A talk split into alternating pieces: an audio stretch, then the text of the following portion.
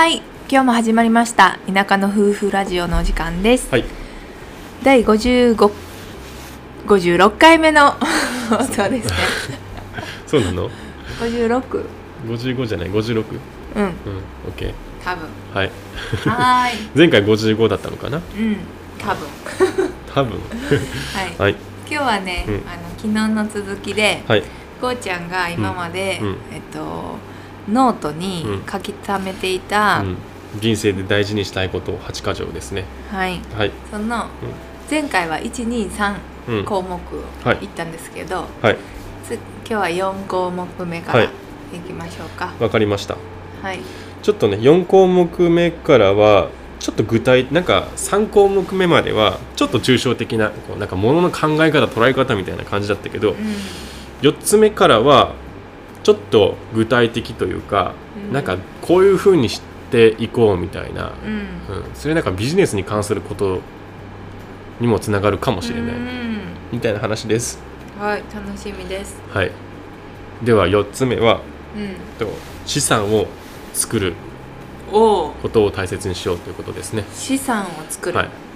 まあ、ここで言う資産っていうのは、うん、とまあ必ずしもお金とは限らないんだけど例えばこう人とのつながりとかなんかそこでの信頼とかうん。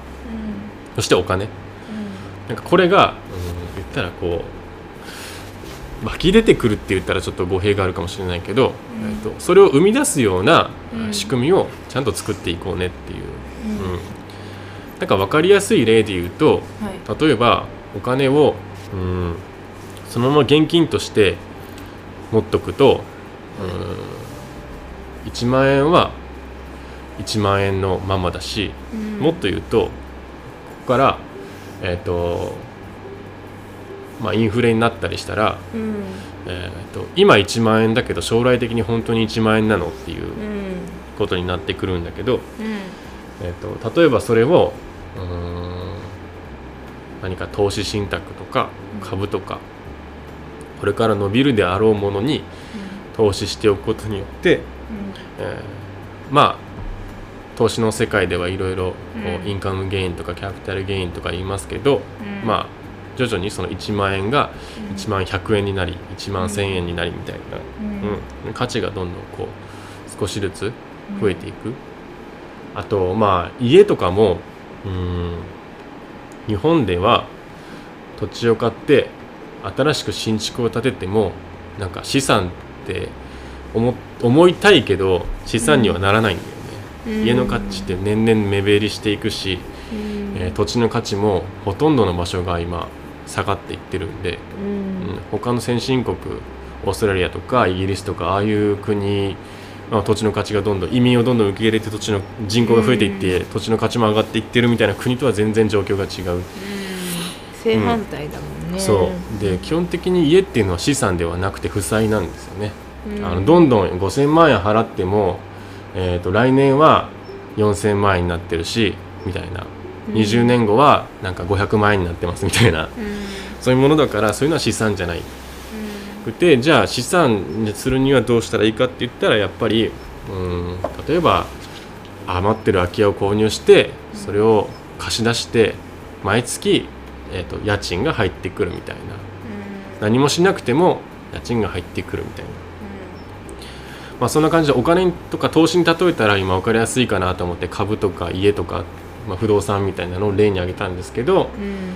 まあ、例えば最近で言うと SNS、うん。うん、で、えっとすごくこう影響力のある SNS アカウントを作ってしまえば、そこから人がどんどんこう何かこう知りたいとかさうん。なんか単純にまあおしゃれだからフォローしてくれるとかさそんなんでもいいけど、どんどんどんどん人がこう流入してくる、うんまあ、ある意味そういう仕組みを作るってことだよね。うん。うん、そこから何かこう、えー、と自分にとってもその相手にとってもなんか利益になるような話だったりとかっていうのがまあ生まれてきたり、うん。うん。まあ、それもね資産なのかなって思ってる。うん。あとブログとか YouTube もそうかなと思ってて、うん。ブログってまあえっ、とサーバーがさ、うん。えーまあお金を払い続ければ一応存在してるから、うん。サーバーをちゃんとこう確保して、うん。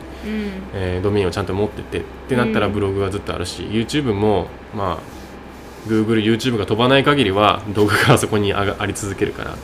そこでいろんな人に認知してもらったりそこからお金が入ってきたりとか、まあ、あとそのそこからこう何かお仕事だったりうん。信頼関係と結べたりとか、うん。うん。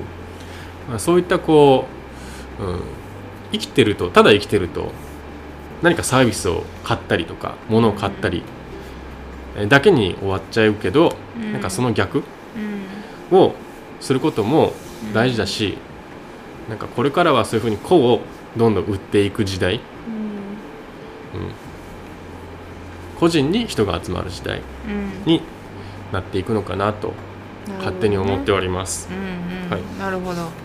なんか資産ってうん。なんか言うとすごく難しくうん。感じますけれど、はい。でも、はい。なんか資産を、はい。まあ、増やすうん。ことができたらもうベストだし、うん。まずは資産を守るみたいなうん。うんところもうん。なんか大事なのかなってああなるほどね。思って、はいはい。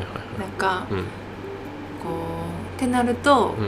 こう今までうん当たり前のように払ってきた保険とか、はいはいはい。のそうだね。その携帯とかね。そうそうそうそう、うん。携帯とか。無駄に高い携帯料金とかね。そう。うん。なんかもう知らないがゆえにこれしかないと思って、なるほど。なんかがん保険は入るものだ。うん。なんか就寝保険は入るものだみたいな感じでうんうん2個も3個も入ってたのを、はい。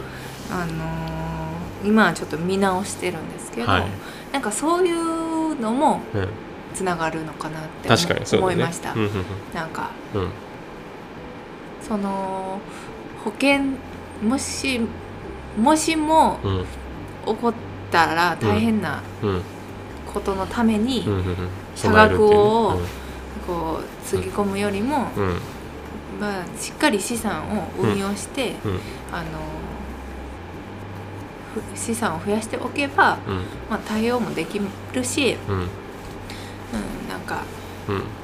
そういうところもねうん。大きいかなと思っそうだね。たはい、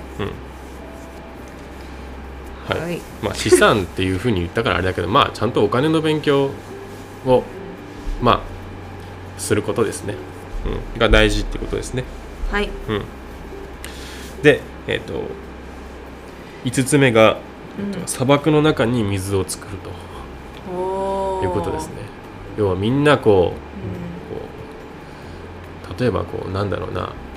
今で言うと YouTube がみ結構そのみんなテレビに代わってみんな YouTube を見たりとかん。するんだけどまあ言ったらこう10分とかに収まってるエンタメが今需要があったりとかさ、確かにね、うん長時間テレビ見ないもんねそうそうそうそうそう。そう、うん。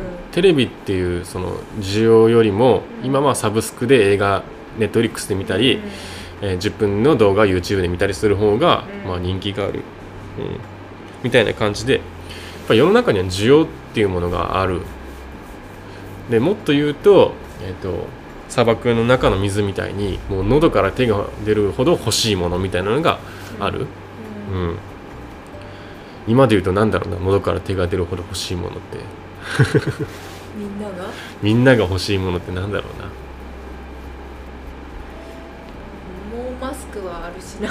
そうそうそう。でもマスクとかもそうだよね。うん。一時期喉から手が出るほど欲しくなったものみたいな、トイレットペーパーとかもなくなった時あったしな、でその時に供給が追いつかないからあのすごくこうなんか値段もさ上がって転売されたりとかうん。したけどでもみんなが欲しがるものにちゃんと需要、まあ、そこの需要に対してえっ、とまあそういったこう希少性が高いからやっぱみんな欲しがったりとかうん。値段が上がったりするんで。なるほど、なんかそういうものを作っていくっていうのがうん。大事、そして満足満足度もそうそうそうそうそう。高くてね。うんうんうん。うん。だからなんだろうなんか一昔前はうん。ホームページ、企業のホームページ作りますってなったら、やっぱり作れる人が少なくて希少価値も高かったかもしれないけど、うん。まあ、誰でもホームページなんて1日でできるし、まあ、うん。そこをビジネスとしてやっていってもうん。しょうがなくて、うん。今だったら例えば動画編集してくれる人がすごい重宝されたり、うん、とかやっぱそのその時々によって欲しいものっていうのも変わるんで、うん。うんまあ、そこをちゃんとねこう時代の流れを敏感にキャッチするっていうことが大事かなと。なるほど、そうですね、はい。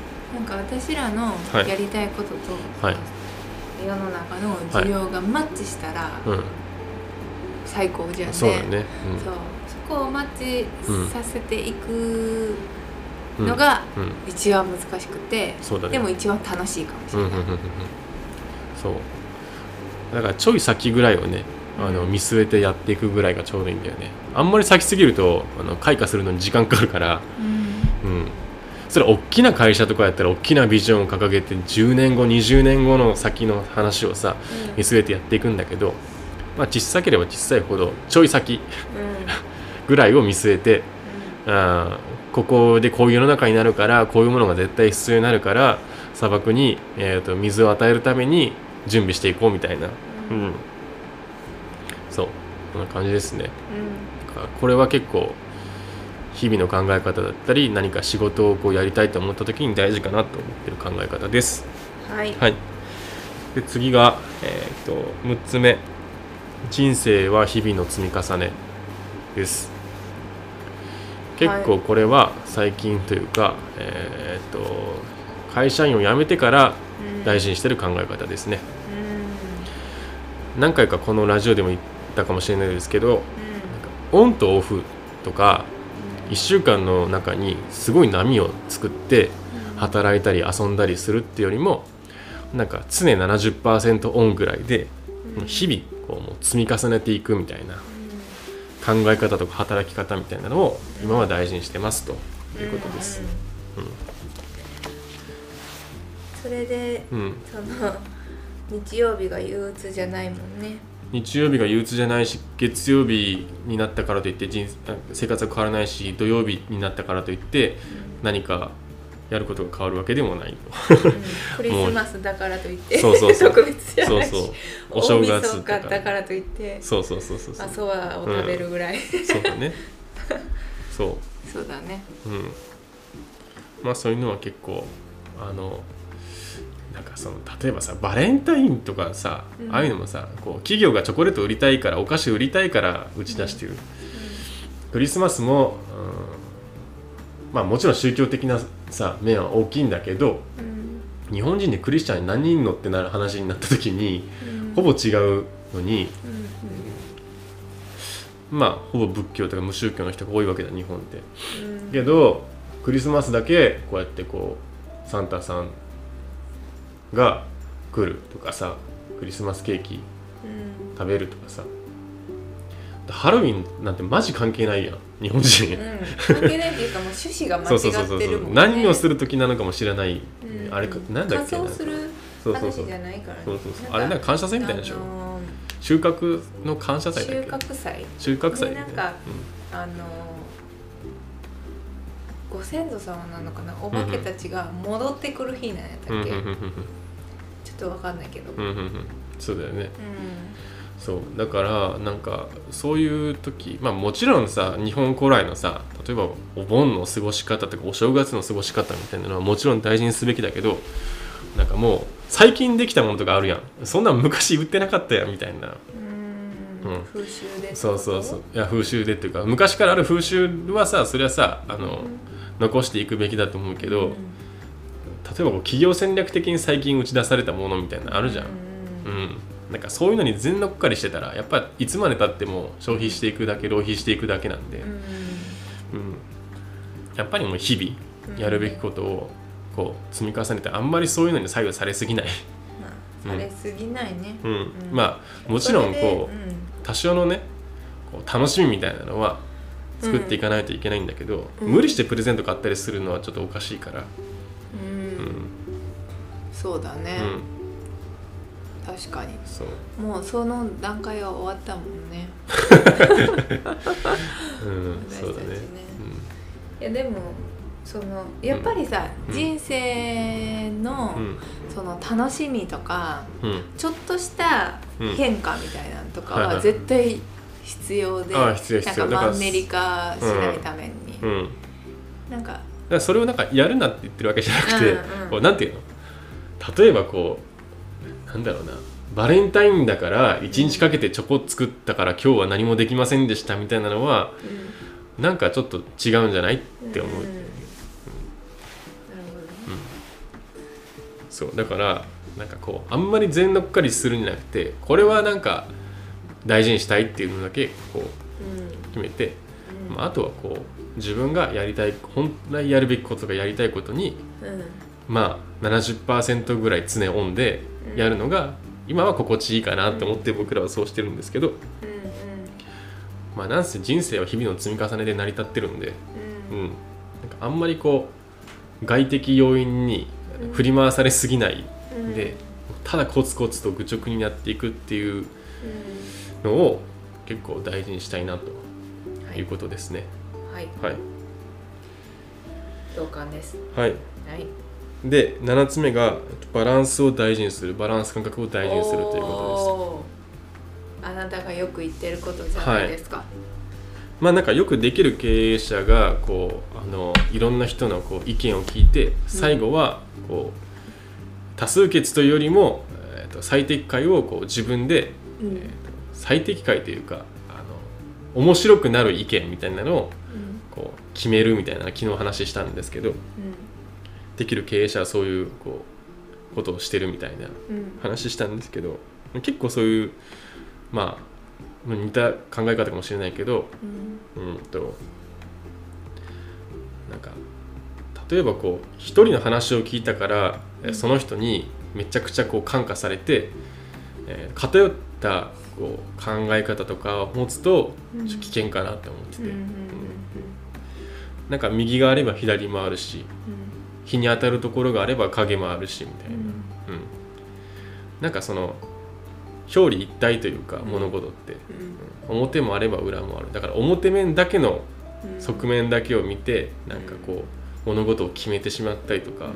するのはやっぱり良くなくて。うんなんかいろいろ知った上でいろんな人の意見を聞いた上でこれみたいなのを最後自分で決めるのが多分一番いい、うん。うんそれはすごく思います。はい。なんかなんか私もうん。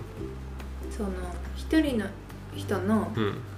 意見だけをうん。なんか信じるっていうかのはうんこうやめようっていうのはうん。思っていてですね。うん。なんかなんかすごいしょうもない話なんやけど、うん。なんかうん。例えば噂話とかさはいはいはいはい。陰口とかもそうなんかなと思って、うんうんなんか女の社会やったらさうんうん。もう日常茶飯事じゃんね。うんうんうん。飛び交うのが。はいはいはい。でもなんかあのーまあへえそうなんだぐらいで流して、うん。なんかあの人こうらしいよみたいうんな言われて、うんえー、嫌やなじゃあちょっと距離置こうみたいな。はいはいはいはいでなる人多いんよ本当に、えじゃああなたなんかされた？嫌なことみたいな、直接。とかさ、うん。なんか私はなんか私の考えでうん。その人を判断するというか、よっていうのはうん。すごい思ってて、なんか言ったこともある。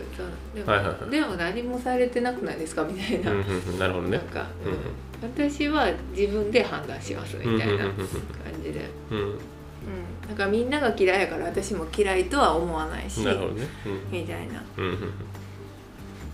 まあねだから結局そこはなんか自分がちゃんとその、うん意見をさこう、いろんな人の意見を聞くときに、うん。ちゃんと自分で情報の取捨選択をやっぱできるかどうかだよね。そうだね。うん。うん、本当になんかそしてなんかそのうんフリーになって、うん。そのこう勉強しなきゃって思った時も、うん。こう情報がもう溢れすぎてるからそうね。こう何を何が本当で、うん。全部本当にも思えるし全はい部嘘にも思えるし、はい。はいはいだってその人が成功したことがうん。私たちで成功するか分からへんしさそうだね。なんかもう分からへんくなるのよ、うんうんでも、うん。なんかもう自分でそれは判断してさ、うん。自分にとっている情報なのかどうかとかさ、でやっぱり本当に一人のうん考え方に固執するのは危険だと思うし、なんかいろんないろんないろんな人のやり方、うん。考え方を聞いて自分が納得できるものうん。を選ばないと後悔しそうだなってうん。思う、まあ、そうだね。それで失敗したかっていいや、うん。うん。自分が納得してそう進んで、うん。ああやっぱ間違ってたわって思ったらそこであの方向転換すればいいし、うんうん。だからバランスよくねうん。情報を取り入れ。うん。そうなんですよ。なんかね結構なんか一つの情報とかなんか世の中のこう常識みたいなので物事を判断するのってめちゃめちゃ危険でなんか今結構いろんななんだろうなこう問題が行動化しすぎてて、えー、と多分みんなの常識とかが追いついてないくて。例えば最近で言うと渡部さんのあの不倫の会見とかあったけどあれどう見ても あのなんか不倫なんてこう家庭の問題であれは要はマスコミがお金になるから記者会見すごい2時間ぐらいやったりとか連日やってこう一人の不倫の話を何人ものコメンテーターが1時間も2時間もずっと喋ったりとかああれでやっぱお金を動かしてるだけっていうそれにこうそういうこうしょうもないことに付き合わされてるってことにやっぱ気づかないといけないんうん。ね。とかあとなんだろうな例えばこうマルチ商法とかうん。で悪だみたいな感じでうん。言われるしまああーでもマルチ商法とかさなんかああいうのにハマっていく人もいるわけじゃん。けどここうなんだろうな。例えばこうじゃあフランチャイズはいいの？みたいな。どんどん支部が下にどんどんね伸びていって、うん。えっ、と下からどんどんお金がこううん。あのふあの上に上がっていくみたいなさ。うん。なんかその違いって説明できる人って多分少ないと思うよね。うん。なんかマルチ商法っていうのも本来はビジネスモデルの一個で、うん。まあ歴史としてちゃんとしたビジネスだけど、そのやり方がまずかったりするねその過程とか、なんだろうなそのそれでこう騙すようなこう言い方だったりとかするそのやり方とかその、うん一人一人のこの言葉の使い方がまずいだけでうそれの企業版みたいなさフランチャイズはじゃあいいのみたいな。んうん。そこに契約書とか交わしてたりとかちゃんとしたこう、えー、とやり方で、うん。えー、と例えば飲食とかがどんどんフランチャイズ化していったりするけど、ね、根本たどれば一緒だからうん。なんかそういうこうなんていうの単純にマルチやってるからあの人ちょっとみたいなさ、うん。うん、とか例えばそういうのとかもね、うん。うん、なんかこうこれはダメなことみたいな。うん。不倫はダメなことみたいな。うん。マルチはダメなことみたいなとか、まあもちろんダメなこともあるんだけどあのちゃんと分かった上で否定してんのみたいな。うん。一回こう受け入れるみたいなさ、うん。まあちょっと前に話した話話ともちょっと似てるけど。うん。でその上でじゃあ自分にとってどうなんだろうみたいなうん。取捨選択していくみたいな。っうん。ていう考え方が大事かなみたいはい。そうですね。なはい。まあもう佐々木さんがうん。いいって言ってるんだから。あいいって言ってんのかな。うん。だってすごい頑張ってるんでしょ、うん。あこそうだね。自分が稼がないといけないから、で離婚はしませんって言ってるんだからいいやん。もううん。そっとしといてあげてのぞうんみちゃんのために、結局ねああいう、うん、なんていうの？被害者の傷を広げてんだよね。うん。そうだよ家族とか。奥さんがね。そうそう。だから、えっと、そのなんて報道とかをずっと見ちゃうとかもう消したらいいんだよ、テレビとかね。うん。だからそれにこうリテラシーが追いつかずに見ちゃうからみんなが。で面白がっちゃうから結局、うん不倫をした本人がまあ一番悪いのかもしれないけどうん。なんかそれをいじめてるメディアとかもっと多分今はなんかうん。そっちの方がどうなんて今うなってきてるから、うんなんかそこをねこう気づけるか気づけないかみたいな、んうん。うん、そう。もっと中立な立場で物事を見たらえこの報道自体がおかしいんじゃないみたいな多分なってくるから、うん、そうだね。はい、はい。で、えっと、は最後8つ目が、えっと、勉強してたらチャンスに気づくことができると、はい、いうことです。うまあ人生死ぬまで勉強だと思っててうん。なんかねえっ、とね子供の時って、うん。えっと勉強しなさいっていううん。風な感じがあって大学出るまで勉強しなさいみたいな。うん。親は子供に言ってしまいがちだけど「お前は勉強してんの?」って言われた時にうん。なんか月に1冊本を読む人うん。って全体のね10%か20%ぐらいしかいないんだってうん。社会人って。うん。もうなんかそこで終わっちゃってるんだって勉強するっていう、うん。まあもちろん自分の仕事に関係することは勉強するんだけどそれ以外のことについては全く勉強を止めちゃうんだって。なんかそれってなんかどうなのっていう、うん。子供を勉強しなさい大人は勉強しなくていいのって大人の方が勉強しないといけなくて。そうだね。うん。でなんか最近俺よく思うんだけど昨日も寝る前考えてたんだけどうん。なんか子供に対して夢を持ちなさいみたいな。うん。将来の夢って何みたいな。子供に聞くじゃん大人って、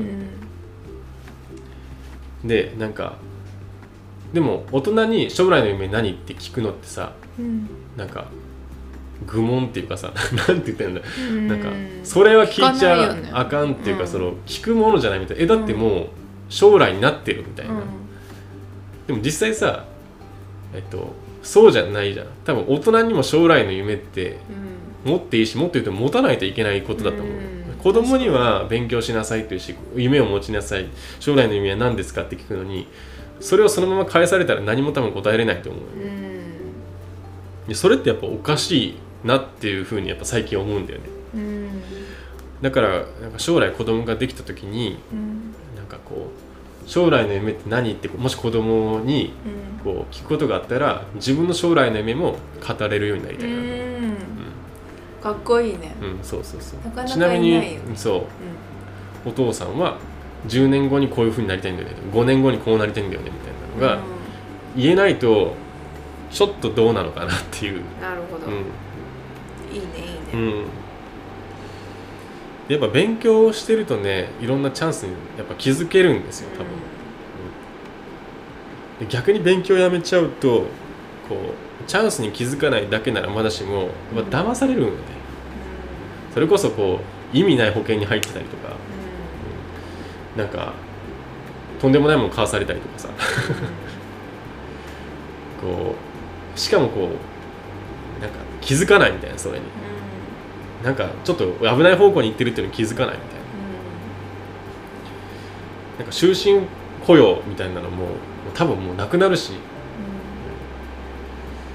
だからそういうなんか今はいいと思ってるけどなんか、うん、それって10年後多分その働き方もないよ、うん、そう。だからなんか将来の夢みたいなのをずっと言い続けられる大人になるためにはやっぱ勉強をしないといけないのかなと思います。いいですね。はい、すごく素敵だと思いまはい。あでも本とか読まないもんね。なかなか。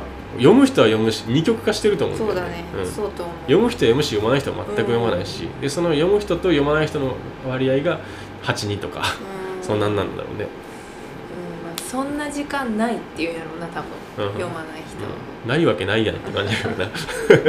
YouTube 見てる時間で読めるやんみたいなそうそうそうそういうことになるよ。ね15分でも30分でもいいもんね。うんそう。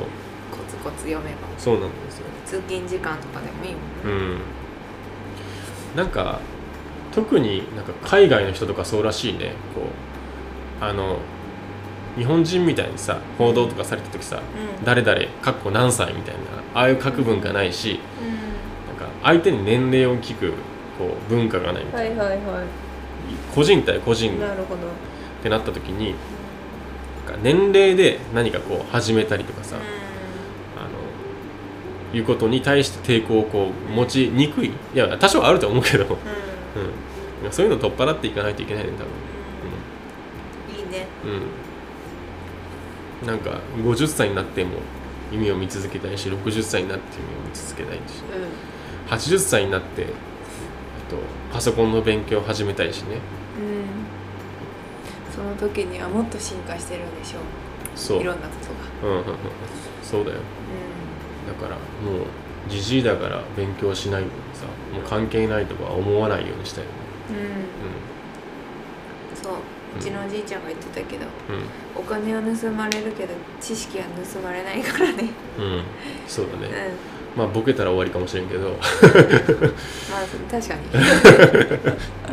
ボケるまで。ボケるまででうん。勉強を続けたいです。はい。ボケないかもしれない勉強してた。らまあね、いやでもおじいちゃんボケたよ勉強してたけど、うん、おいまあまあ、うん、そんなことでうん。やつ言いました、はい、はい、性格を変えられないが環境習慣を変えられる。世の中を斜めに見てはいけない。自分を許し受け入れる。資産を作るべき。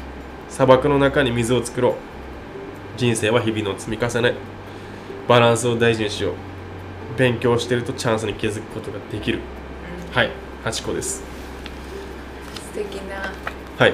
教えをありがとうございます。いや今自分に自分への自戒です戒めです。はい。はい。ありがとうございます。はい。本読みます。そうですね。まなみさんも大食いの YouTuber の 動画を見るんじゃなくて本を読んでくださ、はい。いはい。大食いも見つつ本も読みます、うん、大食いから何か学んでください。そう。大食いの YouTuber の動画を見るにしてもそうだよ。だからその学ぶの？そうそこから学ぶんだよ。あ学ぶことあるよ。そうそう構成とかさ、うん。なんでこれをこんなに人の心に響くんだろううん。みたいわかるよ。な、うん。それをこう書き出したりとかさ、はい。はい、なるほど。私もノート書きます。そうしましょうよ。はい。はい。共有しましょう。そはい。共有しましょう。はい。はい。そんなこんなで長々と2日に分けて 話しましたけど。はいこれは自分への戒めなので 決してなんかねこう上から何かを言言いたいがためにこう8か条をつらつらと言ったわけじゃなくてこんなことを自分で思ってて戒めのために赤裸々に告白しましたという、はいそういう回です。はい。ということで今日も素敵な一日をお過ごしください。また明日お会いしましょう。バイバイ。バイバイ